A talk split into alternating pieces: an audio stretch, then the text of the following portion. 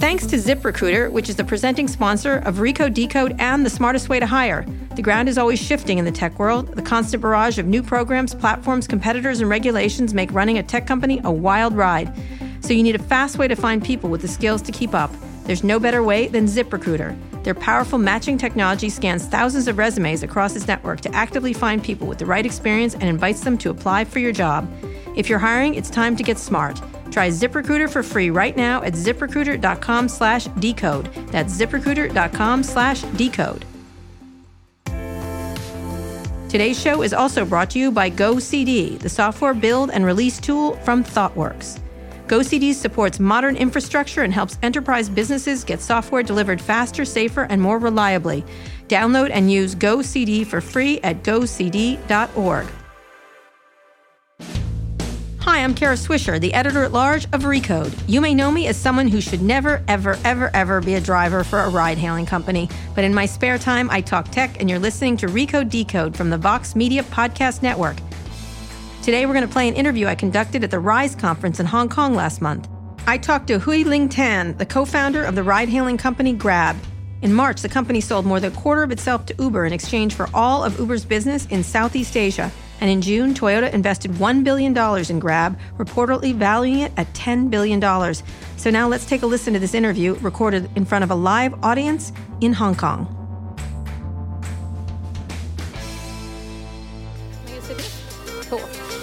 Hi, everybody. Good to see you.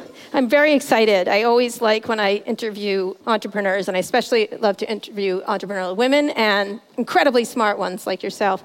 So there's a lot to talk about. Let's begin talking about the recent announcements you made, and then let's get into some more deeper issues around where transport is going and all the various trends. Perfect. Um, so Kara is actually referring to a big announcement that we're making regionally today where we're announcing a couple of things. One, we're transitioning from our transport to an open platform strategy, mm-hmm. and we're also launching Grab platform today. So I'll share a bit of context of what that means because it's a huge move for us and it's reflective of our growth over the last six years.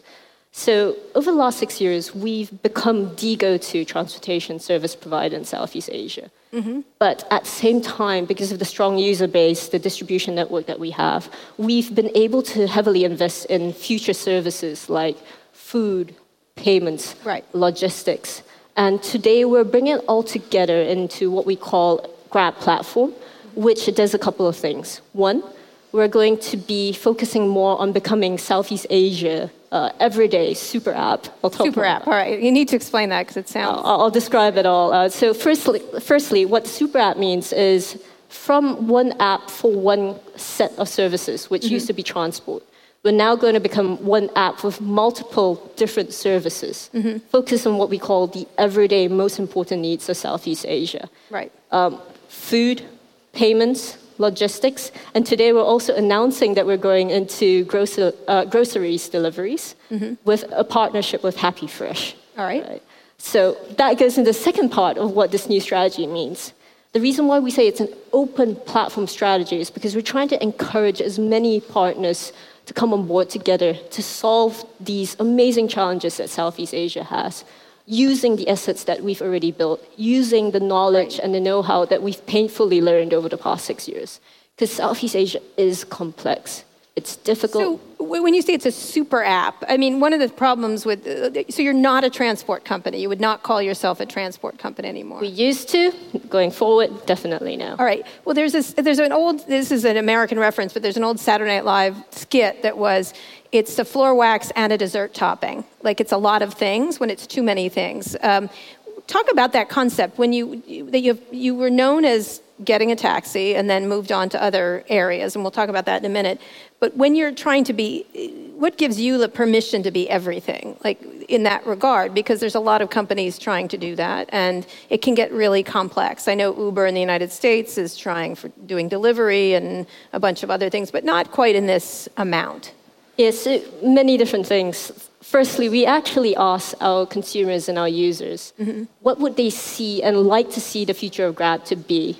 Um, and they actually told us that they want us to be the one stop shop mm-hmm. for them to wake up and use us without having to carry their wallets around. Mm-hmm. So, in terms of the assets that we've accumulated, we've had more than 100 million downloads mm-hmm. since we started the company. Mm-hmm. Uh, we also have the largest offline distribution network. What do I mean by this, right? We have drivers, we yeah, have right. merchants, we have agents, and we've actually brought on board more than 7.1 million of them in Southeast Asia now. That's actually larger than the population of Singapore.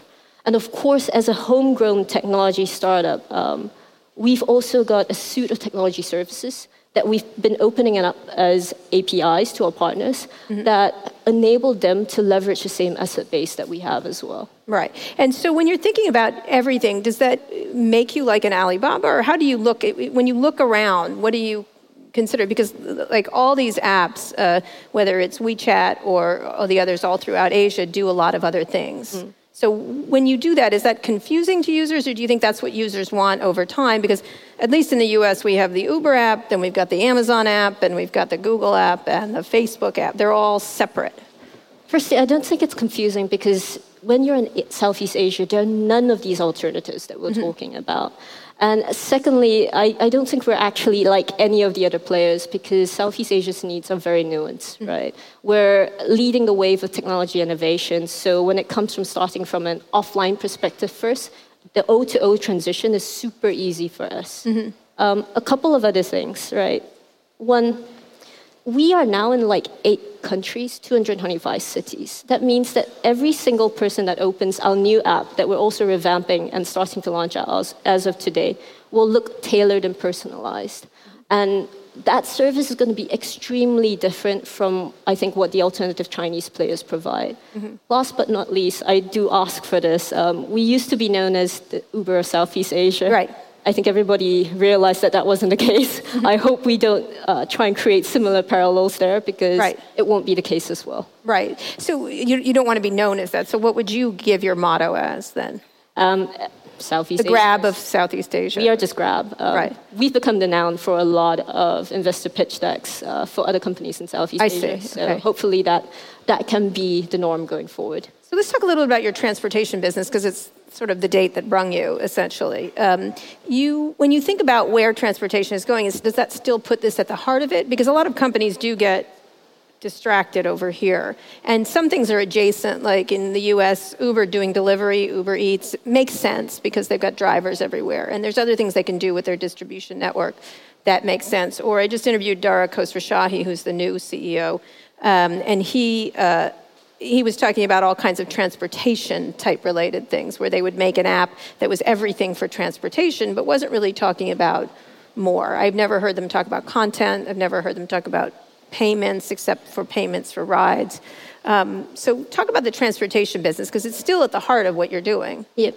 So I'll, I'll, just share a bit why why we're evolving in this way because I, I think it's again very contextual towards Southeast Asia. Mm-hmm. There are no alternative players beyond us who have built the Southeast Asian reach that we now have, mm-hmm. the operational know-how, the team, the talent, the technology mm-hmm. infrastructure, right. and because it's relatively green field for us, that opportunity exists in ways that uh, no no alternative players have in different right. countries or locations. Right. But in terms of how we think about transportation and how it feeds into our future um, strategy and growth, transportation has a lot more potential mm-hmm. and a lot more impact to, to unlock.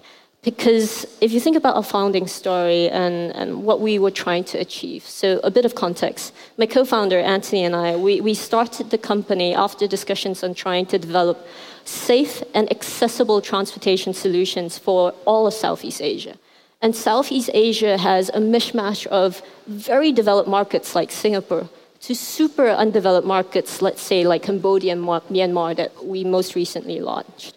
And in order to serve them well, we need to have a multitude of services that can fit different customer segments. Mm-hmm. So, of course, we have taxis. Mm-hmm. Of course, we have private hire vehicles. We've also got two wheelers uh, in Vietnam, Indonesia. Mm-hmm. We've also got three wheelers in like Cambodia, Myanmar, Thailand. And we've also got services like shuttles, where we're starting to put more and more people into the same vehicle with routing mechanisms and logic so that we can actually solve congestion. Mm-hmm. Now, these are some of what we have today Going forward, what we want to do is help fully integrate into public transportation and really um, work hand in hand with that so that we can provide multimodal services for our customers. What I mean by this is that if you think of an average Southeast Asian customer, mm-hmm. a large majority of them don't live in the CBD area. Mm-hmm. They live an hour's travel away, sometimes up to three hours when there's bad traffic jams and rains.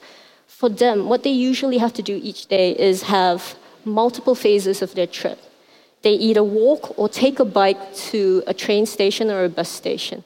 And then they fight like this to, for space, mm-hmm. sometimes get pickpocketed, sometimes get harassed uh, on public services that are not sometimes built for scale. Right. They take the bus or train in, and then they do another bike or walk or minibus uh, right. transition again. Think about Grab going forward, where for them, all they have to do is book with one click an end to end journey that has bike, bus, or bike shuttle and bike transition fully planned for them, where seats are reserved. You don't have to do this, right? The bikes are there. You know exactly who your biker is going to be, what number plate it is. They're waiting for you, so you don't have to do another. You don't have to do three bookings. You just do one. And that end to end seamless transition is what we're looking for. So, does that replace public transportation? That's a big debate again in the US whether it should be replaced. No, um, I think public transportation definitely has a place to play, and we want to support it. What we feel is happening is that public transportation may not be fully utilized just because people can't get full access to it, mm-hmm. uh, and it not be used in the most efficient way because that there is no way to pre-book it, mm-hmm. so that people don't have to figure out, you know, what are the most jam periods, and they get crashed like tin cans and tunas. Right. Well, it's presumably something the government's supposed to do, but doesn't. Um, and that's where technology comes in, right? Because to be honest, we're the first ever to develop the kind of data at scale that we have. Mm-hmm. So we actually have ongoing partnerships with um, players like the World Bank, Open Traffic, where we're helping to provide, um, of course, sanitized data to them to help them figure out what is the future of public tra- infrastructure in certain cities like Manila and other developing markets like Southeast Asia. What do, you, what do you think of some of the more out further out technologies coming. Um, when you look at, like, I know Uber's been talking about these vertical lift and takeoff things, which seem insane. Uh, I'm not sure I would get in one, but they're essentially helicopters of a sort. Um, there's all kinds of different ways. Right now, we have suddenly a scooter phase in the United States where everybody's on these hellish scooters.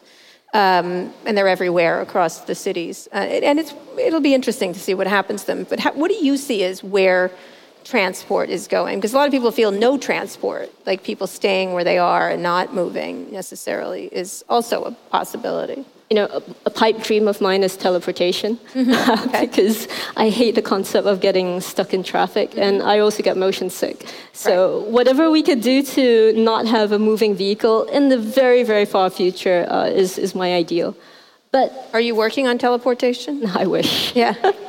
um, but for now, You're all I, Trekkies. Why is that? Why are all geeks Trekkies? I, I don't know. I they guess that's why we end up in the industry. Okay. all right. So teleportation, Causation, correlation. Who knows? Right. right? All right. Um, I, there are many different interesting technologies out there. I won't try and guess which ones are actually going to make it because it's mm-hmm. like the Betamax, VHS wars. Right. Nobody really knew, right? right? But a couple that we are definitely working together with partners to further develop. Of course, EVs. Yep. Um, we actually already have the largest um, fleet of EVs in Singapore. Right. We think super critical in reducing greenhouse gases going forward. All right. So electronic vehicle. Yeah. Secondly, Electric. AVs. Uh huh. Right. Um, and I think you know a lot about that as well. Mm-hmm. Third, um, same concept but on two wheels, right? Electronic bikes. Electric bikes, yeah. Yes, right. that's a big thing in San E-scooters. I think that serves another segment for the shorter distance rides uh-huh. um, that is completely underserved right now. Uh-huh. Now, there are others like vertical takeoffs, boring company going down under, going up. Um, I think those are more nascent. There will probably be a place for them if we can make it safe and efficient. But for now, when I think about solutions that we want, we always think about what's most relevant to Southeast Asia. Right. Right. EV already to here today. AV will likely happen in Singapore, but for other countries, uh, for those of you who've been to Vietnam, I, I don't think that's going to happen anytime soon because autonomous when you cross the road, vehicles. yeah, yeah, sorry, autonomous vehicles. When you, you cross the road, you don't see traffic moving in one direction, or two directions, or three directions. It's like 360.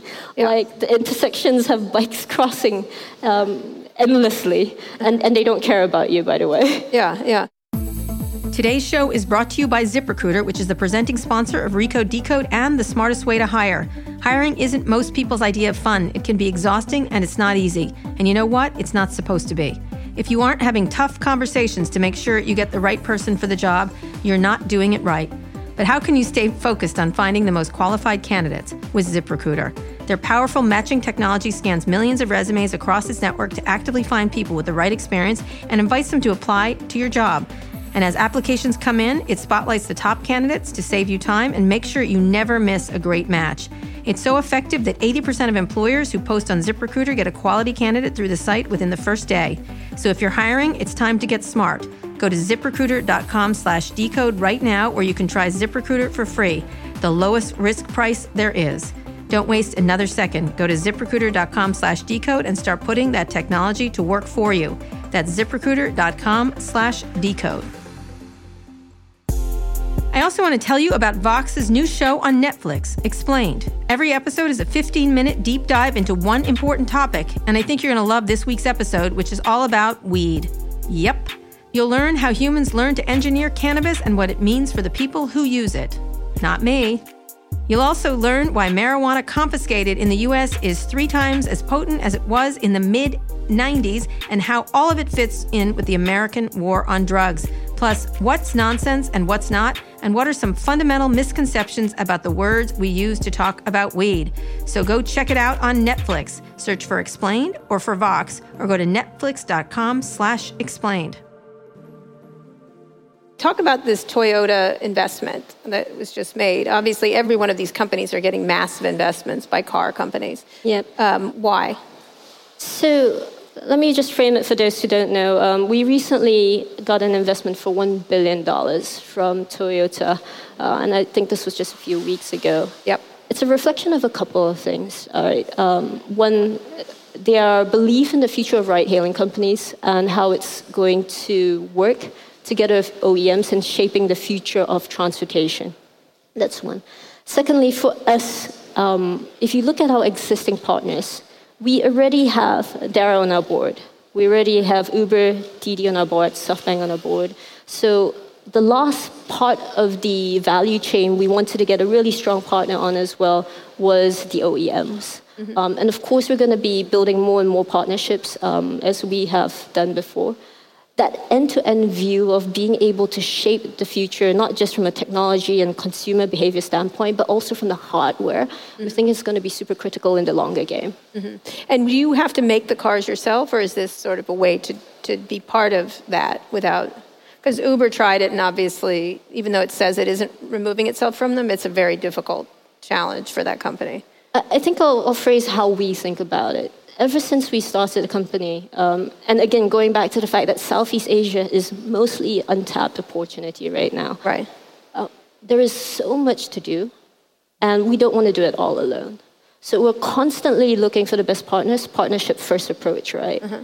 Whether it's hardware development, whether it's software development, whether it's groceries, whether it's payments, we're constantly figuring out if there is a better, faster, smarter partner out there we want to work together with them, and then we bring the best of both sides together to make one plus one equals two or three or four or ten. Right, and and this this is the same thing around the Uber relationship. You all were competing head on, and then suddenly there is no competition. It seems like there that the world is being um, carved up by all all under the SoftBank umbrella for some reason. But it's the world's being carved up into Uber is invested in Didi, is invested in you, is how does that look from your perspective? It makes sense. The competition is bruising and ultimately money sucking. So, I think let me step back. Let's forget about ride hailing per se, right? And you look at any industry um, that has gone through sufficient time, sufficient competition.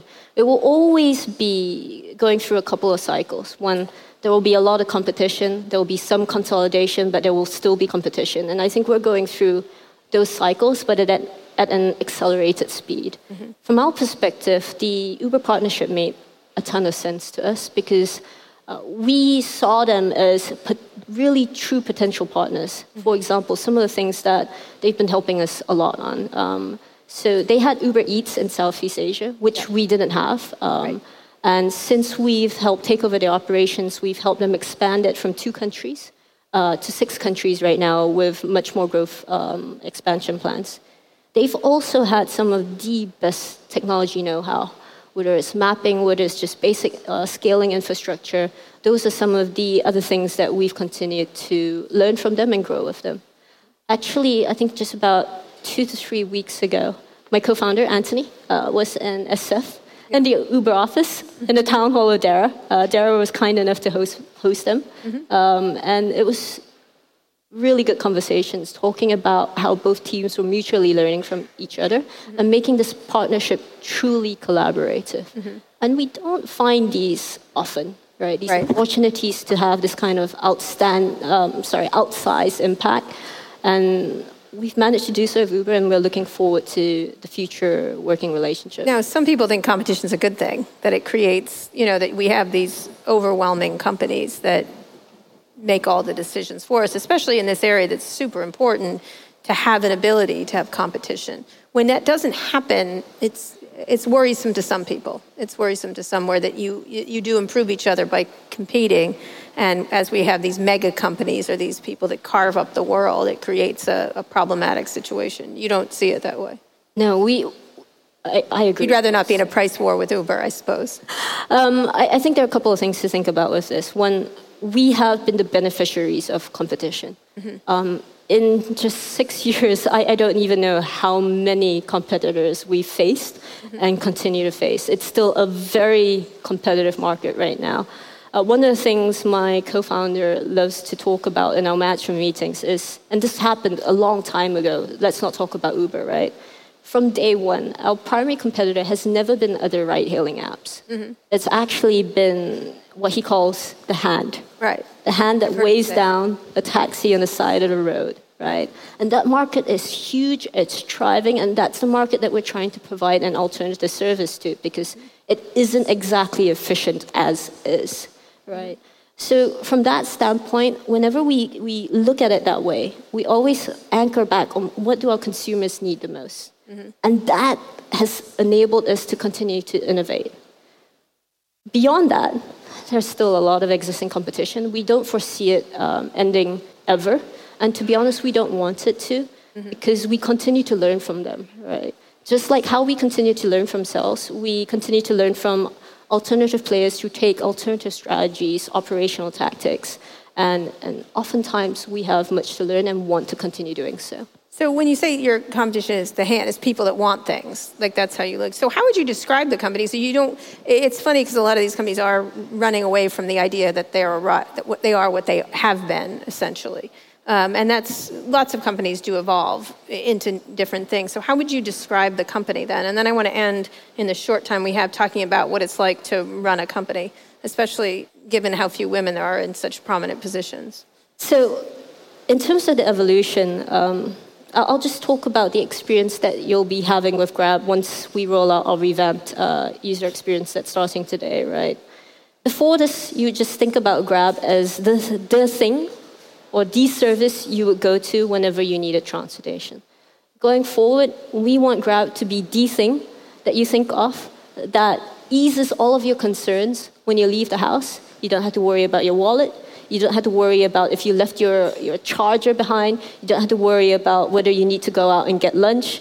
You don't have to worry about who's going to do your groceries. There will be, you know, deliveries for you every single week, every month, however you schedule them we just basically want to help our customers have no worries mm-hmm. and get closer to the things that matter most to them, which, from a consumer standpoint, is time, family, mm-hmm. no hassle, convenience, right. in, a, in a safe, trusted way. From a you know micro entrepreneur's perspective, just access to more customers, access to more income opportunities, access to just more money that they can take home to spend on their friends and families, mm-hmm. right? That's how we would like to think about it. For the partners with our Grab platform launch, we want them to know that, firstly, I think as Grab, we've learned many, many lessons over the last six years. We've worked super hard to develop the user base that we have, the distribution network that we have, the technology that we have, because there were no alternatives. We didn't do it because we thought we were the only ones who could. We did it because when we looked out there for others who could help us in it, there were no great alternatives, so we had to build it on our own. And what we want to do is help others not have to go through that journey. Mm-hmm. And we want to help together with them uh, have more and faster impact in Southeast Asia because there's so much to do. All right. So essentially, you want to be God. Okay, good. Um, sounds good. That, that, please a nice one. A nice one, apparently. Um, who gets my peanut butter for me? Um, but fine. Uh, so, last question: Running things as a woman executive. Any advice you can give, or do you pretend you're not a woman? I don't know. I hope that's not the case. But um, actually, Anthony and I talk about this because we do care a lot about building a diverse team. Uh, little known fact at Grab, we actually, I think, have 45 nationalities at the company right now. We're a Southeast Asian company. We started and operate in eight countries. We have R&D centers in three others, including the States, India, and China. But we don't care about where you're from because we know Southeast Asia is a mishmash and cauldrons of cultures, of people, of you know languages. Right. So anybody that cares enough to understand the customer, that lives and breathes there, right. um, will be someone who can help us in this journey. So that's where I'm going to bridge into what that means to me as a female leader or entrepreneur, right? Mm-hmm. I've had the fortune of starting a company with a co founder where this has never been an issue. Mm-hmm. Um, Anthony and I have never had any issues talking about diversity, mm-hmm. working as whether you know we're male or female, whether you're young or old, whether you come from Mars or Pluto, right? We, we don't really care about ethnicity and, and all of that because ultimately what we look for is a couple of things. If you have a passion to solve for the vision and mission that we have ahead of us, if you have the know how and capability to do so, and you have the cultural fit to do so in, in a collaborative work style like how we, we want Grab to be, that's all that matters. And hence, when you look at our teams, that's why it's naturally diverse. We don't pre filter, we actively make sure that we're looking for the best people for the job. And that's how we end up with, with such diversity. Yeah, that happens not the same way in Silicon Valley, oddly enough. You end up with the same people. And that is something that I, I hope by example, yeah. Um, by what we're doing at Grab, we can help change, right? Because we want to show it is, in fact, the best thing to do. Absolutely. Just because the results speak for itself. We're not doing it because it's a fad. No, it's in fact, it's been the thing that we've been doing for the last six years that has gone undiscussed and unnoticed. Mm-hmm. This is just part of our DNA. All right, terrific. Thank you so much, Tan. Kara, thank you so much.